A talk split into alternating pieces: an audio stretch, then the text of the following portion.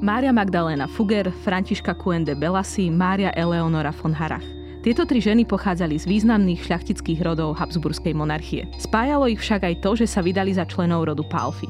Palfiovcom tieto sobáše priniesli bohatstvo či kontakty na cisárskom dvore a tak významne prispeli k etablovaniu tohto rodu medzi politickou a hospodárskou elitou multinárodnej Habsburskej monarchie.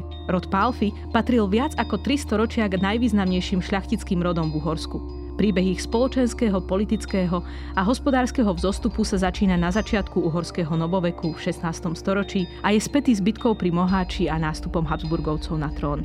Neodmysliteľnou súčasťou tohto príbehu sú však aj príbehy spomínaných žien. Tento podcast je súčasťou minisérie o dejinách žien v novších aj starších dejinách. Diskutovať budeme o tom, aké bolo postavenie aristokratiek v ránom novoveku, ale tiež konkrétnejšie o tom, akú úlohu zohrali ženy pri vzostupe rodu Pálfy. Pozrieme sa na príbehy jednotlivých aristokratiek, ich podobnosť a odlišnosti. Ako prežívali svoje manželstva, do akej miery a ako sa zapájali do verejného života a napokon, kde môžeme nájsť ich stopy, ich odkaz dnes na území dnešného Slovenska, ale tiež širšie strednej Európy. Moje meno je Agata Šustová-Drelová a dnes sa budem rozprávať s Annou Fundárkovou, historičkou, ktorá sa v Historickom ústave Slovenskej akadémie vied venuje výskumu aristokracie v ranom novoveku.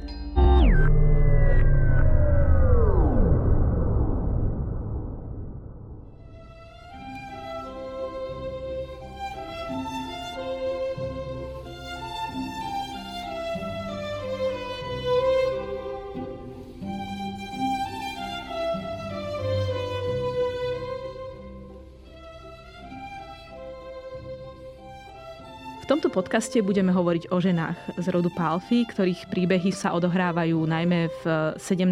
a 18. storočí, teda v prvých storočiach uhorského novoveku. Budeme hovoriť o grovkách Márii Magdalene Fugger, Eleonore von Harachovej, Františke Kuende Belasi.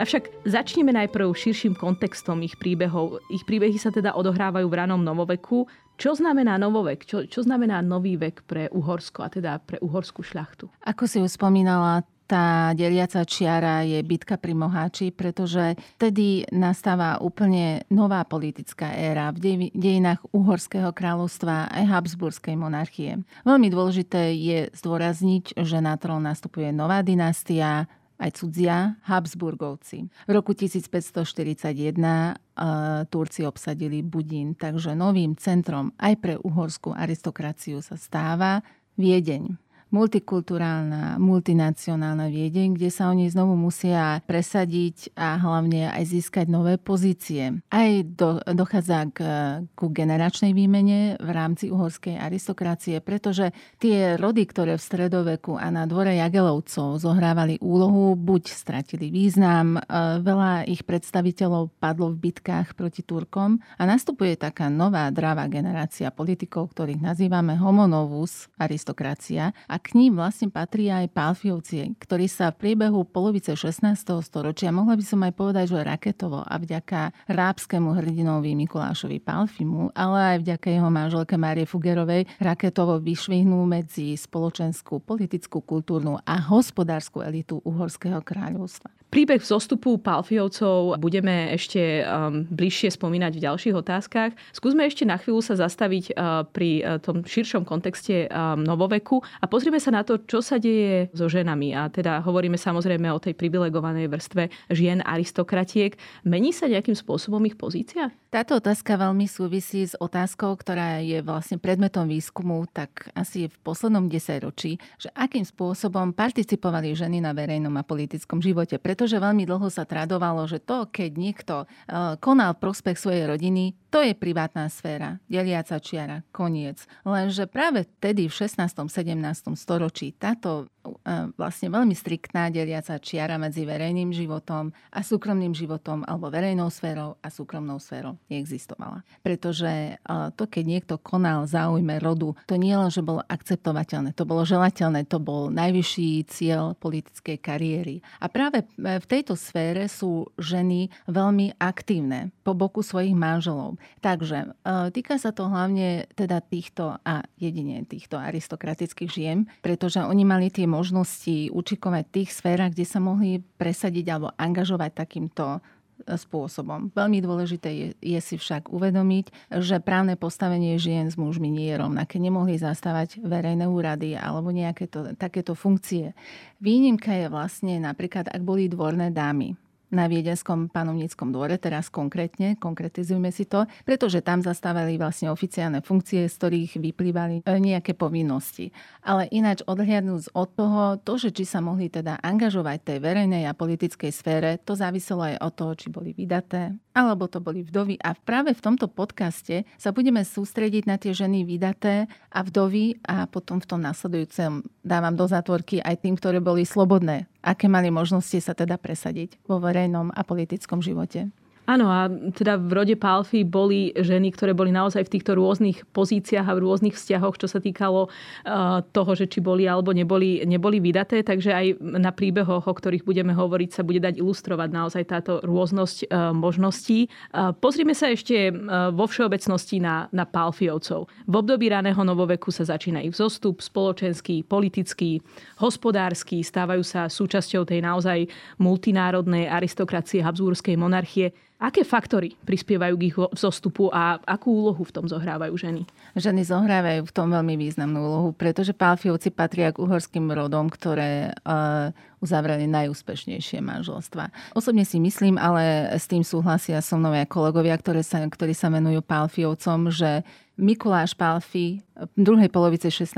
storočia uzavrel najúspešnejšie manželstvo s najpozitívnejšími výsledkami pre celý svoj rod, keď si vzal za manželku Máriu Fugerovú, pretože e, vďaka nej jednak aj získal hrad Červený kameň, ale získal aj veliteľské funkcie v strategicky najdôležitejších uhorských pevnostiach, ako bolo Komárno alebo Nové zámky Habsburgovci mu dôverujú, je to katolík. To je veľmi dôležitý faktor vtedy a vlastne on sa presadil ako veľmi vplyvný radca aj na dvore arcivojvodu Ernesta, ale aj si získal dôveru veľmi, veľmi nedôverčivého cisára Rudolfa, ktorý mal neustále nejakú paranoju, nikomu nedôveroval, hlavne uhorským aristokratom, nie, ale Mikuláša Palfiho si teda z nejakého uh, dôvodu oblúbil a hlavne vlastne aj dochádza k tomu hospodárskému vzrastu, teda rozmachu Palfiovcov. Získavajú ich pole pôsobnosti je ináč tu v Bratislave a v Bratislavskej stolici. A tu sa vlastne v Bratislave stali um, hlavnými kapitánmi Bratislavského hradu, bratislavskými županmi, teda stoli, uh, županmi Bratislavskej stolice a odtiaľ vlastne ich ten gradius moci vychádza aj cez hranice. Čiže vlastne tá ich pôsobnosť sa rozširuje aj po tej vojenskej linke a zároveň teda po po politickej, po politickej línii. A ďalšiu otázku uvediem citátom z tvojej knihy Barokový aristokrat o jednom z najúspešnejších Palfiovcov, Palvovi Palfim, kde píšeš, citujem, o kariére významného štátnika nepodávajú svedectvo iba archívne pramene, ale aj stavby a umelecké artefakty na území krajín bývalej Habsburskej monarchie. Hovorili sme teda o panstvách v rámci Bratislavskej stolice, ktoré svedčia o niekdajšej moci, sláve a bohatstve ich majiteľa.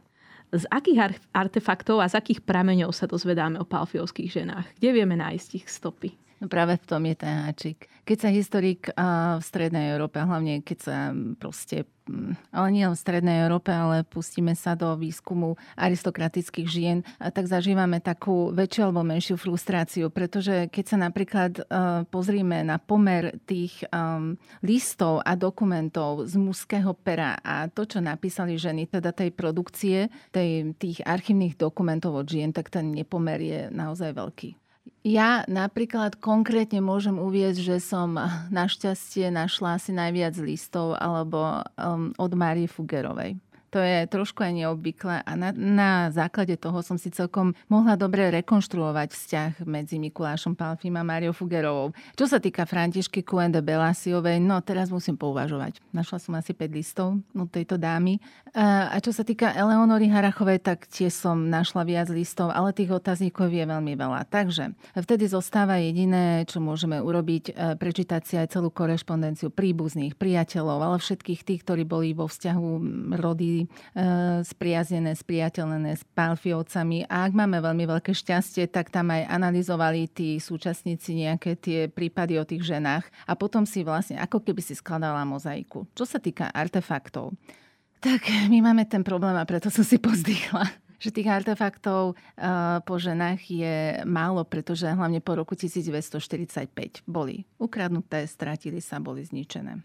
Ako príklad uvediem, ak navštívíš krásny kaštiel Esterháziovcov v Eisenštáte, tam je prehliadka vlastne po tej ženskej časti toho zámku. Je to veľmi pekné, lebo tam si vlastne vytvoríš aj taký celistvý obraz o živote žien. Sú tam naozaj ten tie farby, to zariadenie, ten interiér, ten evokuje vlastne tú ženskú atmosféru, tie tapety, nábytok, užitkové predmety.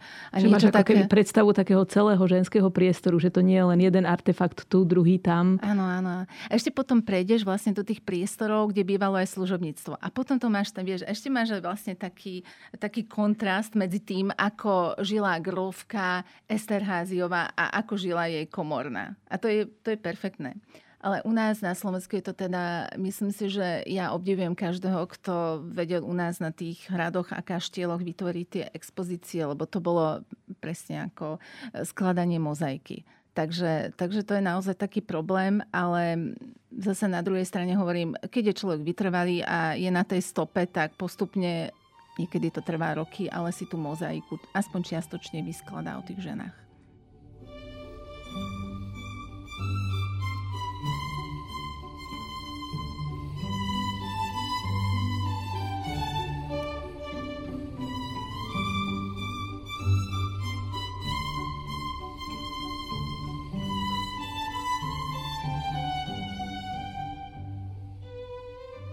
Stručne si predstavme teda príbehy týchto konkrétnych žien z rodu Palfy.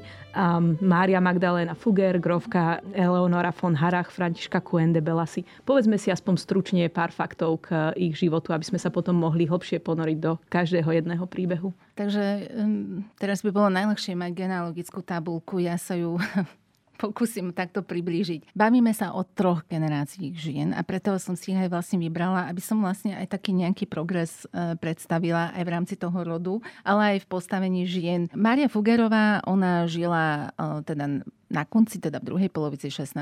storočia a dožila sa až v roku 1643. A ona je vlastne tá predstaviteľka tej prvej generácie a ona bola svojím spôsobom aj taká klasická manželka. V úvodzovkách je tá klasická manželka, pretože keď jej manžel nečakane umrel, tak ona 43 rokov, sa dlhých 43 rokov počas svojho vdovstva naozaj musela tam prevziať takú vedúcu úlohu a postarať sa o rodinu, o pánstva a svojím spôsobom sa viac zapojiť do verejného života. Tak Františka Kuende Bela, si to už je druhá generácia, ona bola manželkou syna Mikuláša Palfiho a Marie Fuggerovej. A tam sme zase svedkami toho, že ten Pavel Palfi si vďaka svojej manželke jej majetku naplňa svoje ambície. Aj politicky, aj hospodársky, aj čo sa týka jeho stavebnej činnosti, lebo on miloval architektúru. A táto bohatá manželka, ináč e, sesternica z druhého kolena,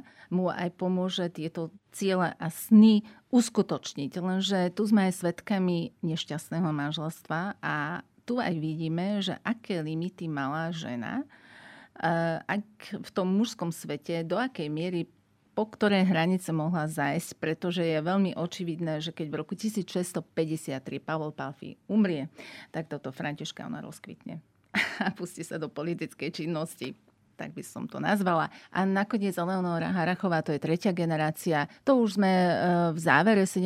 storočia, alebo teda v druhej polovici 17. storočia. A tu zase máme príklad pre vzdelanú ženu, ktorá e, sa presadila, rovnako sa mohla realizovať, čo sa týka vzdelania, umania, aj v, vo vlastnom sídle, teda na Červenom kameni, po boku manžela a potom sa vráti na Viedenský panovnický dvor ako vychovávateľka cisárskych detí a to je veľmi, veľmi zaujímavé. Pozrime sa bližšie na Máriu Magdalénu Fugerovú, ktorá teda bola na začiatku v zostupu Palfiovcov medzi politickú, spoločenskú a hospodárskú elitu krajiny. A ten známy rábsky hrdina, teda Mikuláš Palfi, ktorý významne prispel k porážke Turkov pri pevnosti Ráb, ktorý je dnešný Dör. Týmto krokom získal, ako si spomínala, teda nielen obrovské veno, ale aj časť červeného kameňa. Tú časť e, ďalšiu si odkúpil. Pozrime sa teda na toto manželstvo nielen z jeho strany, ale skúsme sa teda pozrieť na to manželstvo zo strany Márie Magdalény Fugerovej. Hovorila si, že to bol akoby taký štandardný, tradičný vzťah. Čo to znamená? To znamená, že Maria Fugerová bola veľmi mladúčka, ináč keď sa vydala za Mikuláša Palfiho a ona sa presťahuje z toho čulého mm, európskeho, vtedy v Európe Augsburg e, patril medzi by som v úvodzovkách e, uviedla, že to bolo mesto. Dostala sa na červený kameň a z jej listov, ktoré sa zachovali a píše manželovi, tak vidno, že ona sa tam trošku nudila. Jej život prebiehal tak, že skoro každý rok čakala dieťa musela, tak starala sa o tie deti samozrejme, ale bola mladúčka aj túžila po zábave, tak niekedy išla so, sa švagrinou, sestrou Mikuláša Pálfiho, navštívila ju vo Viedni, tak tam sa zrejme trošku aj zabavila. Písala svojmu mužovi listy plné túžby a takého, že prosím ťa už príď domov, som sama, No a manžel Mikuláš Palfi, tak on mal veľmi veľa povinností. Teda nebol ďaleko od domova, pretože možno by to chcel, ale preto, lebo musel, teda bol úspešný vojenský veliteľ. Museli zbojovať proti Turkom, výpravy, výjazdy proti Turkom, takže stále bol na cestách ešte aj do Prahy, išiel za cisárom Rudolfom, stále ho volali do Viedne, pretože bol vplyvným radcom arcivojvodu Ernesta a tak ďalej. Takže keby aj chcel, nemohol by s tou manželkou stráviť viac času a tam sa ešte aj dokonca aj rodina do toho zapojila, alebo švagor Štefan Iliešházy, ktorý sa oženil s, s, so sestrou Mikuláša Pálfio, tiež vypisoval, že prosím vás, príďte domov, manželka vás tu čaká. A v roku 1600 v apríli Mikuláš Pálfi umrie. A tam je vlastne cezúra v jej živote, pretože toto trošku možno aj ufňukané dievčatko vyrastlo. Čakali na ňu veľmi e, rôzne úlohy. Musela vlastne prevziať tú vedúcu pozíciu e, v rodine. Postarala sa o deti. Synov pošle na kavalierstvo aj do Olomovca, do Talianska dievčata vydá, samozrejme synov, postará Mimochodom, sa tých dobre. detí má ano. koľko? 8? Ona mala 8 detí a myslím 3 alebo 4 ale umreli. Ešte aj po pôrode, lebo ona chudia ešte aj dostala kiahne. Popri tom všetkom, hej, preto na jej portrétoch vlastne vidno, že tú pokožku chudia mala takú poznačenú po tej chorobe. Teda áno, Mali 8 detí, vydali sa, oženili a zohnala im teda, postarala sa v rámci tej úspešnej sobašnej politiky Pálfiovcov naozaj aj z, aj e, z radou predstaviteľov uhorskej aristokracie, aj viedenskej dvorskej aristokracie, lukratívne manželstva. E, musela sa postarať o pánstva. Dokonca, čo je také veľmi zaujímavé v jej živote, že ona aj podporovala svojho švagra Štefana Iliešáziho, pretože on kvôli e, velezrade musel ísť do emigrácie do Polska. A ona e, počas tohto obdobia emigrácie Ilieš Haziho s ním udržiava kontakty aj s jeho manželkou Katarínou Palfiovou, ale čo je teda také trošku také neobvyklé a odvážne. Ale zrejme Maria Fugarová si to mohla dovoliť, aby bola svojím spôsobom aj odvážna, pretože mala podporu panovnického dvora a hlavne aj z radou príbuzných a hlavne Fugerovcov. Mala za svoju veľkú oporu. A to je veľmi dôležité, pretože v rokoch doustva, aby um, príbuzní nenápadli testament, alebo teda nezbavili tie vdovy poručníctva, bolo veľmi, veľmi hodné, ak žena mala takúto pevnú oporu aj v príbuzných, aj na panovníckom dvore a mohla si takto vlastne obhajiť svoju pozíciu. Áno, túto tému alebo tento moment si už spomínala, teda, že po smrti manžela e, môže dojsť e, teda k zmene a častokrát dochádzalo k zmene postavenia, ale že zároveň e, to bolo obdobie, ktoré, kedy tie aristokratky boli aj, aj zraniteľné. A spomínala si už aj Františku Kuende Belasi. Pozrime sa ešte teda na jej príbeh bližšie, ako, ako to je, ako to je počas života manžela a čo sa mení po jeho smrti. Františka Kuende Belasi bola aristokratka, ktorá ma podnetila k tomu a jej príbeh, aby som sa pozrela na ten príbeh tých aristokratov aj z tej druhej, z tej ženskej stránky. Asi v v intenciách francúzského príslovia cherche la femme. Pretože um, moja kolegyňa Žužana Pereš, právna historička z Maďarska, ma upozornila na to, že v, vo viedenskom archíve Pálfiovcov je veľmi uh, zaujímavá tzv. Um, teda dodatočná manželská zmluva, ktorá vznikla medzi Františkou Kuende Belasi a Pavlom Palfim. A v tejto predmanželskej zmluve takto v septembri 1653 Palatín Pavol Palfi ochorel. Vážne ochorel a vyzeralo tak teda, že e, tú chorobu neprekoná a dal spísať prvú verziu svojho testamentu. A v tomto testamente on napísal, že on teda svojej manželke zanecháva pánstvo Marchek, a z lásky k deťom sa má teda vzdávať tých zdať tých ostatných pánstiev. Ani ju neoznačil za poručničku detí. Čo sa tam potom udialo? No to je škoda, tie chýbajúce artefakty a listy. Františka každopádne na to zareagovala tým, zrejme to konzultovala s príbuznými, s právnikmi. V oktobri vznikne táto predmanželská zmluva, ktoré je doslova napísané, že Františka Coen de Belasi do tohto manželstva priniesla veno hodnote 400 tisíc zlatých. To je obrovská suma na tie, na tie pomery.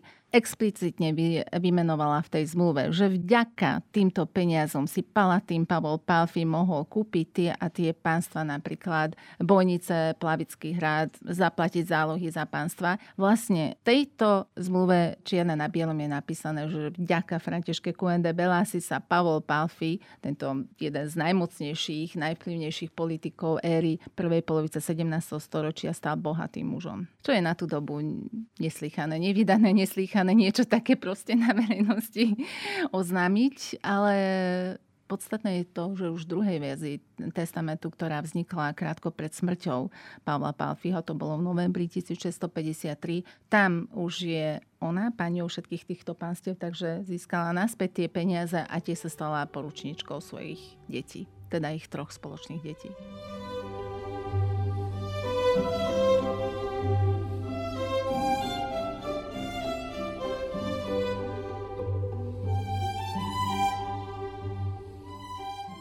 O Františke Kuende Belasi ešte budeme hovoriť, keď budeme hovoriť o úlohe palfiovských žien vo vzdelávaní a teda nielen na cisárskom dvore, ale aj lokálnejšie, napríklad teda v Prievidzi, na ktorú mala Františka Kuende Belasi vplyv vzhľadom na to, že teda bola na bojnickom pánstve. Ale pozrime sa teda ešte na ďalší posledný príbeh, ktorý nám, ktorý nám zostáva. A to je Eleonora von, von Harach. Spolu so svojím manželom Mikulášom IV. Palfim významne prispela k zveľa zriadeniu Červeného kameňa.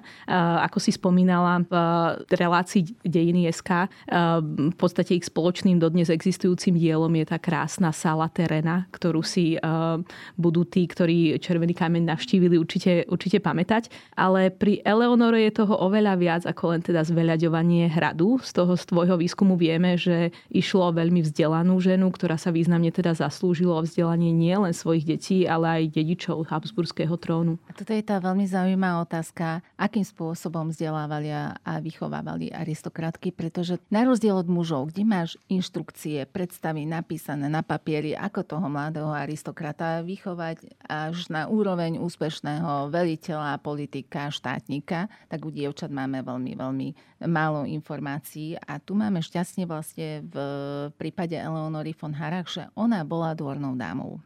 A v takej veľmi priaznivej konštelácii, pretože ona bola dvornou dámou na dvore Eleonory Gonzágy staršej, staršej, ona bola manželkou Ferdinanda II. cisára a ženy z rodu Gonzágovcov, oni boli z talianskej Mantovy boli veľmi vzdelané ženy, pretože na dvore kniežat z Mantovy pôsobili umelci nie naraz samozrejme, ale ako napríklad Tizian, Donatello a tak ďalej. Takže tí naozaj špičkoví talianskí umelci. Čiže tam máme priame napojenie vlastne na centrum renesancie v tomto mm. období. A hlavne uh, dievčatá vychovávali a vzdelávali rovnako kvalitne ako chlapcov. Eleonora Gonzaga príde do Viede na dvor a tiež sa zaslúžila o enormný kultúrny život. Teda tam sa pod jej vplyvom začala napríklad kultivovať veľmi zvláštna forma baletu. Nie balet ako v 19. 20. storočí, ale to bola taká zvláštna súhra pantomímy a ešte hry na nástroj, tanca a spevu. A Eleonora von Harrach, a to máme doložené z jej korešpondencie, sa naučila hrať na nejakom hudobnom nástroji. Bohužiaľ som ten hudobný nástroj ešte neidentifikovala. Budem sa snažiť a vedela pekne spievať. A potom vydala sa teda za Mikuláša IV. Palfiho, ktorého strikom bol Pavol Palfi, ktorého sme už spomínali ako manžela Františky Kuende Belasi a odsťahovala sa s ním z Viedne na Červený kameň, kde za jej éry, teda čo si spomínala, vznikla tá nádherná sála Terena, ale ona sa tiež postarala o veľmi kvalitné vzdelanie jej synov a hlavne jeden z nich, František Palfi, on sa zúčastnil aj veľkého Grand Tour po Európe navštívil Nizozemsko, Nemeckú ríšu alebo Anglicko a to je vlastne na uhorské pomery veľmi raritné. Že on, vznik, on absolvoval takúto rozsiahlu Cavaliers Tour. No a keď manžel zomrel, teda Mikuláš IV. Palfi, tak Eleonora sa vrátila na cisársky dvor a stala sa ajou, teda vychovávateľkou cisárskych detí a hlavnou dvormajsterkou. No a taký príklad, aký ona mala teda vplyv na tých zverencov, o Jezofovi prvom sa ešte budúcom cisárovi budeme baviť jej zverencom bola aj cisár, neskôrší cisár Karol III. Ale napríklad e, ďalšia e, jej zve, zo zverenkyň bola neskôršia portugalská kráľovna Mária Anna, ktorá v Lisabone vlastne udomacila taliansku operu. Ona sama tancovala ináč balet a písali si s Eleonorou Harachovou a Mária Anna jej tam opisuje, že jej balet veľmi chýba. Nemohla sa mu už e, v Lisabone venovať a očividne z tých listov tak cíti, že z toho pociťuje takú frustráciu. Ináč je veľmi zaujímavé, že Mariana píše o politických udalostiach, informuje Eleonoru Harachovu. Ďalšou zverenkyňou je potom ďalšia veľmi vzdelaná dáma, je Mária Alžbeta, neskôršia miestodržiteľka nizozemská, ktorá už v detstve rozprávala viacerými jazykmi. A tiež v Bruseli udomacnila talianskou operu. A ešte by som chcela vyzdvihnúť, že z týchto listov, ktoré sa zachovali, a to je ešte, to tak pohľadí dušu aj po, po toľkých rokoch, že ona, tá Eleonora Harachová, mala taký veľmi pekný vzťah k tým deťom. Oni tam píšu, že, že na ňu spomínajú aj z tej diálky a že im chýba a pripomínajú si také scény, ako sa spolu hrali a rozprávali a hrali s ňou na tom hudobnom nástroji, ktorý som ešte bohužiaľ neidentifikovala, alebo spolu spievali a tancovali. Takže to ešte aj taký, že nie len, že ich vzdelávala tie deti, ale mala k ním aj taký veľmi pekný vzťah. Eleonora von Harach teda reprezentuje taký nielen lokálny, ale aj veľmi kozmopolitný aspekt a teda vklad Palfiovcov do vzdelávania v rámci teda Habsburskej, Habsburskej monarchie. Potom je tu teda Františka Kuende Belasi, ktorá zohrávala dôležitú úlohu pri pozdvihnutí vzdelávania v rámci teda bojnického panstva. Vieme, že pozvala piaristov do Prievidze, ale ten je príbeh je o niečo komplexnejší, že to nebolo nevyhnutne len o povzdvihovaní, ale aj o určitom obmedzovaní práv. Čo k tomu vieme povedať? Františka zase patrí k tým ženám, čo som už povedala, že máme o nej málo artefaktov, ale e, máme o nej jeden portrét, ktorý veľmi dobre ilustruje jej charakterové vlastnosti. Je tam dáma zobrazená s takým prísnym pohľadom, sebavedomá, ktorá ako keby skúmala diváka z toho portrétu, tak sa na ňo skúmalo, pozerala. Bola to tvrdá rázna žena. A je tam, sú aj také príbehy, že sa, on, že sa jej báli, aj manžel sa jej trošku bál, ale aj jeho priatelia raz požičala peniaze um, Adamovi Baťanimu, ktorý bol veľký priateľ Pavla Palfiho, bol to uznávaný vojenský veliteľ okrem iného. Baťani jej tie peniaze nevrátil a Pavel Palfi jej potom na, mu napísal list tomuto Baťanimu, že prosím vás, ale pamätajte na povahu mojej manželky, lebo ona bude schopná ísť aj za panovníkom. Ehm, Manželia nemali veľmi srdečný vzťah, aj keď sa to ťažko dokumentuje dokumentmi, ale je to očividné z rôznych indícií, že napríklad dlhé roky čakali, kým sa im narodil prvý potomok. Ehm, Františka žila vo Viedni, čo ale mm, zrejme Palfi mu veľmi nevyhovovalo, lebo to, keď sme ešte sme sa pripravili na tento podcast, si hovoril, že ťa veľmi zaujalo, ako má rád e, svoje deti z niektorých listov je to samozrejme. A ešte si aj vlastne on aj žiadal, aby vo svojom testamente, aby deti naučila aj po maďarsky, pretože uhorský aristokrat, aby sa presadil v uhorskom kráľovstve, e, deti hovorili po nemecky zrejme s mamou, ale pre tú svoju budúcu politickú kariéru aj potrebovali tento jazyk, ale zasa na druhej e, strane to svedčí aj o tom, že s tým zrejme aj maďarsky hovoriacim otcom sa málo vydali. Potom, čo uh, Pavol Palfi umiera, teda umrel v novembri 1653, tak um, Františka prevzala teda uh, vedenie pánstiev a angažovala sa hlavne na bodnickom pánstve, kde sa ona pustila do rekatolizácie pánstva. Ináč to bolo v tej dobe táto rekatolizácia teda prebiehala a prebiehala teda aj, by som povedala, dosť krutými metodami. Čo je pozitívne ale na, na, Františky, na, na Františkyných týchto aktivitách je, že pozvala na bojnické pánstvo a konkrétne do Prievidze rád piaristov. A tí v Prievidzi založili gymnázium a Františka podporovala teda postavenie veľmi pekného barokového kostola piaristov. A čo je však negatívne na jej aktivitách, že, tie, že tú rekatolizáciu presadzovala násilnými prostriedkami, naozaj tam vyháňali ľudí z domova a všelijakými tými prinúcovacími prostriedkami ich vojaci nutili, aby teda prestúpili na úvodzovkách pravú vieru.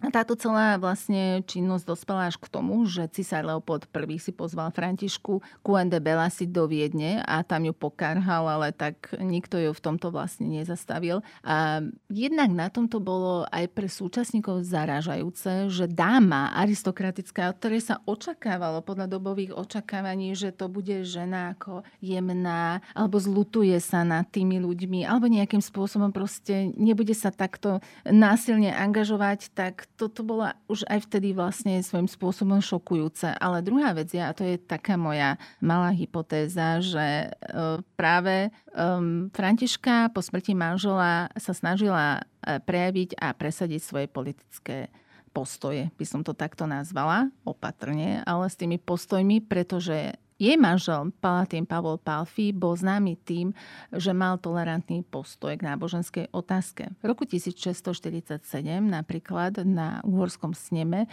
presadil prijatie bodov mieru z Lincu. Tento mier e, bol takým záverečným aktom e, výpravy Juraja I. Rákociho a teda vlastne povstania alebo výpravy Juraja I. Rákociho sedmohradského vojvodu.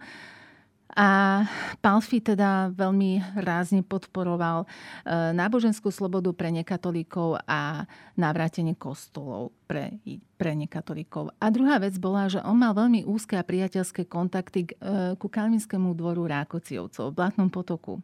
A je tu možné, že Františka s týmito postojmi manžela nesúhlasila, ale ona sa nemohla v tomto presadiť proti svojmu manželovi, pretože v tej dobe to bol krajinský sudca, od roku 1649 už bol aj uhorským palatínom. Bolo nemožné, aby ona začala do nejakých akcií, ktoré boli proti vôli a predstavám manžela Takže toto je vlastne taký jej samostatný čin, ktorom ona Hovorím, je to z mojej strany veľmi hypotetické, ale je to možné, že sa vlastne posmrtne postavila proti postojom svojho manžela a politickým predstavám.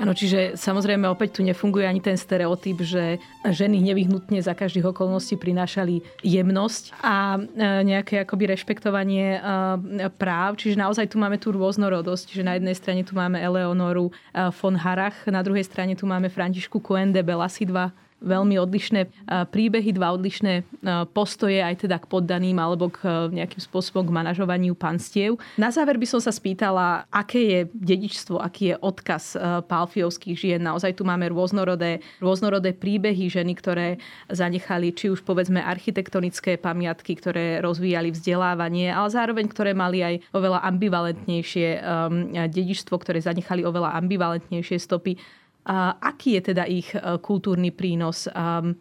aká je ich stopa v nejakej oficiálnej pamäti e, palfiovského rodu.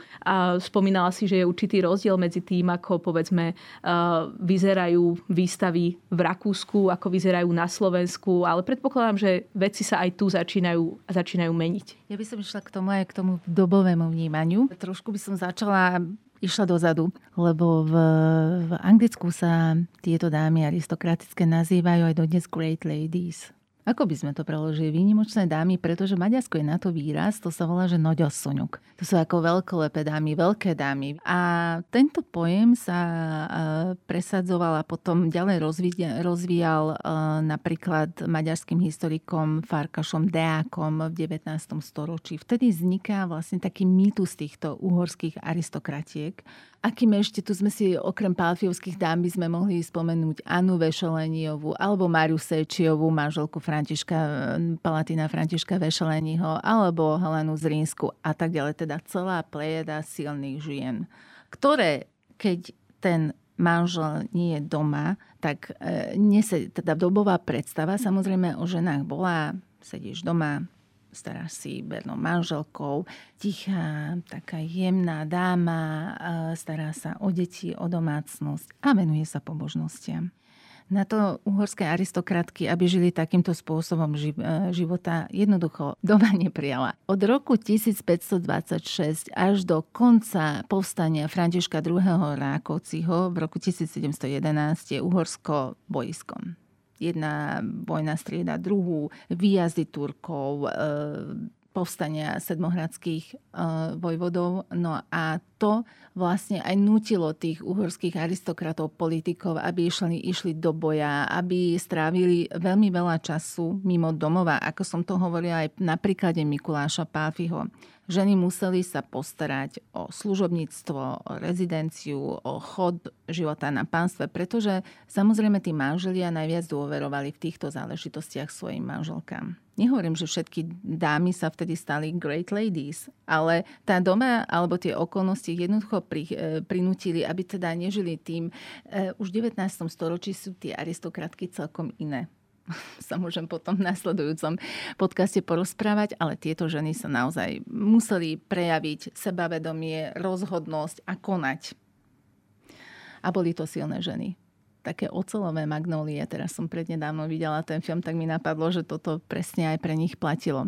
Čo sa týka vnímania, hodnotenia uhorských aristokratov v jednotlivých e, historiografiách tých nástupníckých štátov uhorského kráľovstva, tak ja si myslím, že oni sú najviac zakorenené v, tom, v tej maďarskej historiografii, ale vôbec aj vo vnímaní a vôbec sú, sú uh, súčasťou tej maďarskej historickej aj kultúrnej aj národnej identity. To sa týka aj, aj uhorských, vôbec celej uhorskej aristokracie, pretože e, viacerí aristokrati sú aj súčasťou toho národného panteónu, toho hrdinského panteónu Maďarov. Na Slovensku máme s tým e, preto taký trošku taký problém, lebo od roku 1918 nastáva istá cezúra a potom po roku 1945 tam bol ten problém, že marxizmus, leninizmus vyhlásil teda šlachtu e, za utláčateľov e, pospolitého ľudu a vôbec dostali takú negatívnu pečať. Jednak teda sa tá historická pamäť na tú uhorskú aristokraciu ničí tým ideologickým spôsobom, ale aj tie artefakty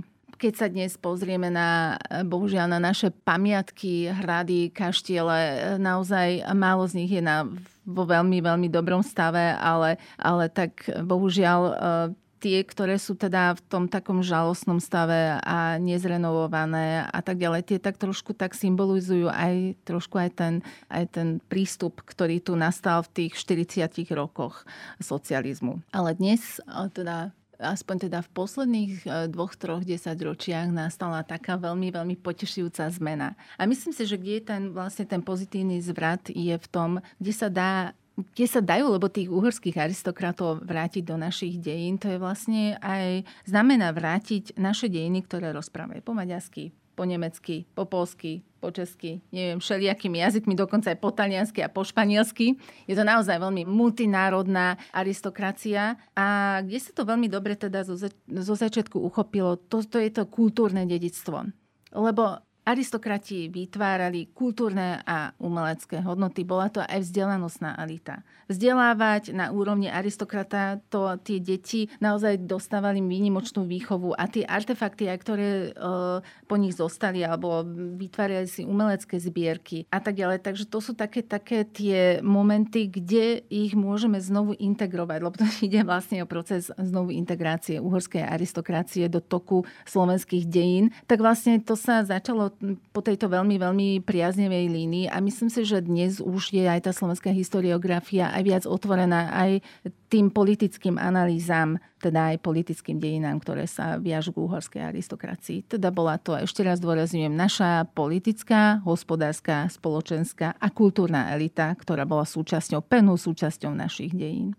Príbehy teda žien rodu Palfy sú neoddeliteľnou súčasťou vzostupu a etablovania tejto spoločenskej elity rodu Palfiovcov medzi multikultúrnu a multinárodnú aristokraciu Habsburskej monarchie. Ich mená a tváre začínajú v súčasnosti vystupovať z tieňa, ako si spomínala ich slávnych manželov. Hoci na prvý pohľad sa môžu ich príbehy zdať v súlade so stereotypnou pozíciou žien v ranom novoveku, skutočnosť je samozrejme komplexnejšia. Grovky Mária Magdalena Fugerová, Františka Kuende Bela hlasy vnímali a prežívali svoju pozíciu veľmi rôznorodo, zatiaľ čo Mária Magdaléna, ako sme spomínali, sa vo svojom postavení a v rámci vymedzených hraníc cítila komfortnejšie, najmä teda pred smrťou manžela. V skratke príbehy žien aristokratiek v ranom novoveku boli e, veľmi rôznorodé, rovnako ako tieto ženy samotné.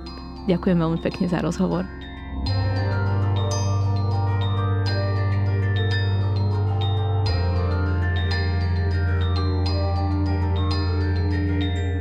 Počúvali ste Dejiny, týždenný podcast denníka SME a historickej reví, ktorý vychádza vždy v nedeľu. Nájdete ho vo vašej obľúbenej podcastovej aplikácii alebo na sme.sk lomka dejiny. Ak sa vám podcast páči, môžete ho v podcastovej aplikácii ohodnotiť, pomôžete nám ho tak dostať k viac poslucháčom a poslucháčkam. Ak nám chcete zanechať odkaz, napíšte nám na mail na dejiny sme.sk alebo sa pridajte do podcastového klubu denníka Sme na Facebooku. Som Agáta Šustová-Drelová a na tejto epizóde sa spolu podielal aj Viktor Hlavatovič.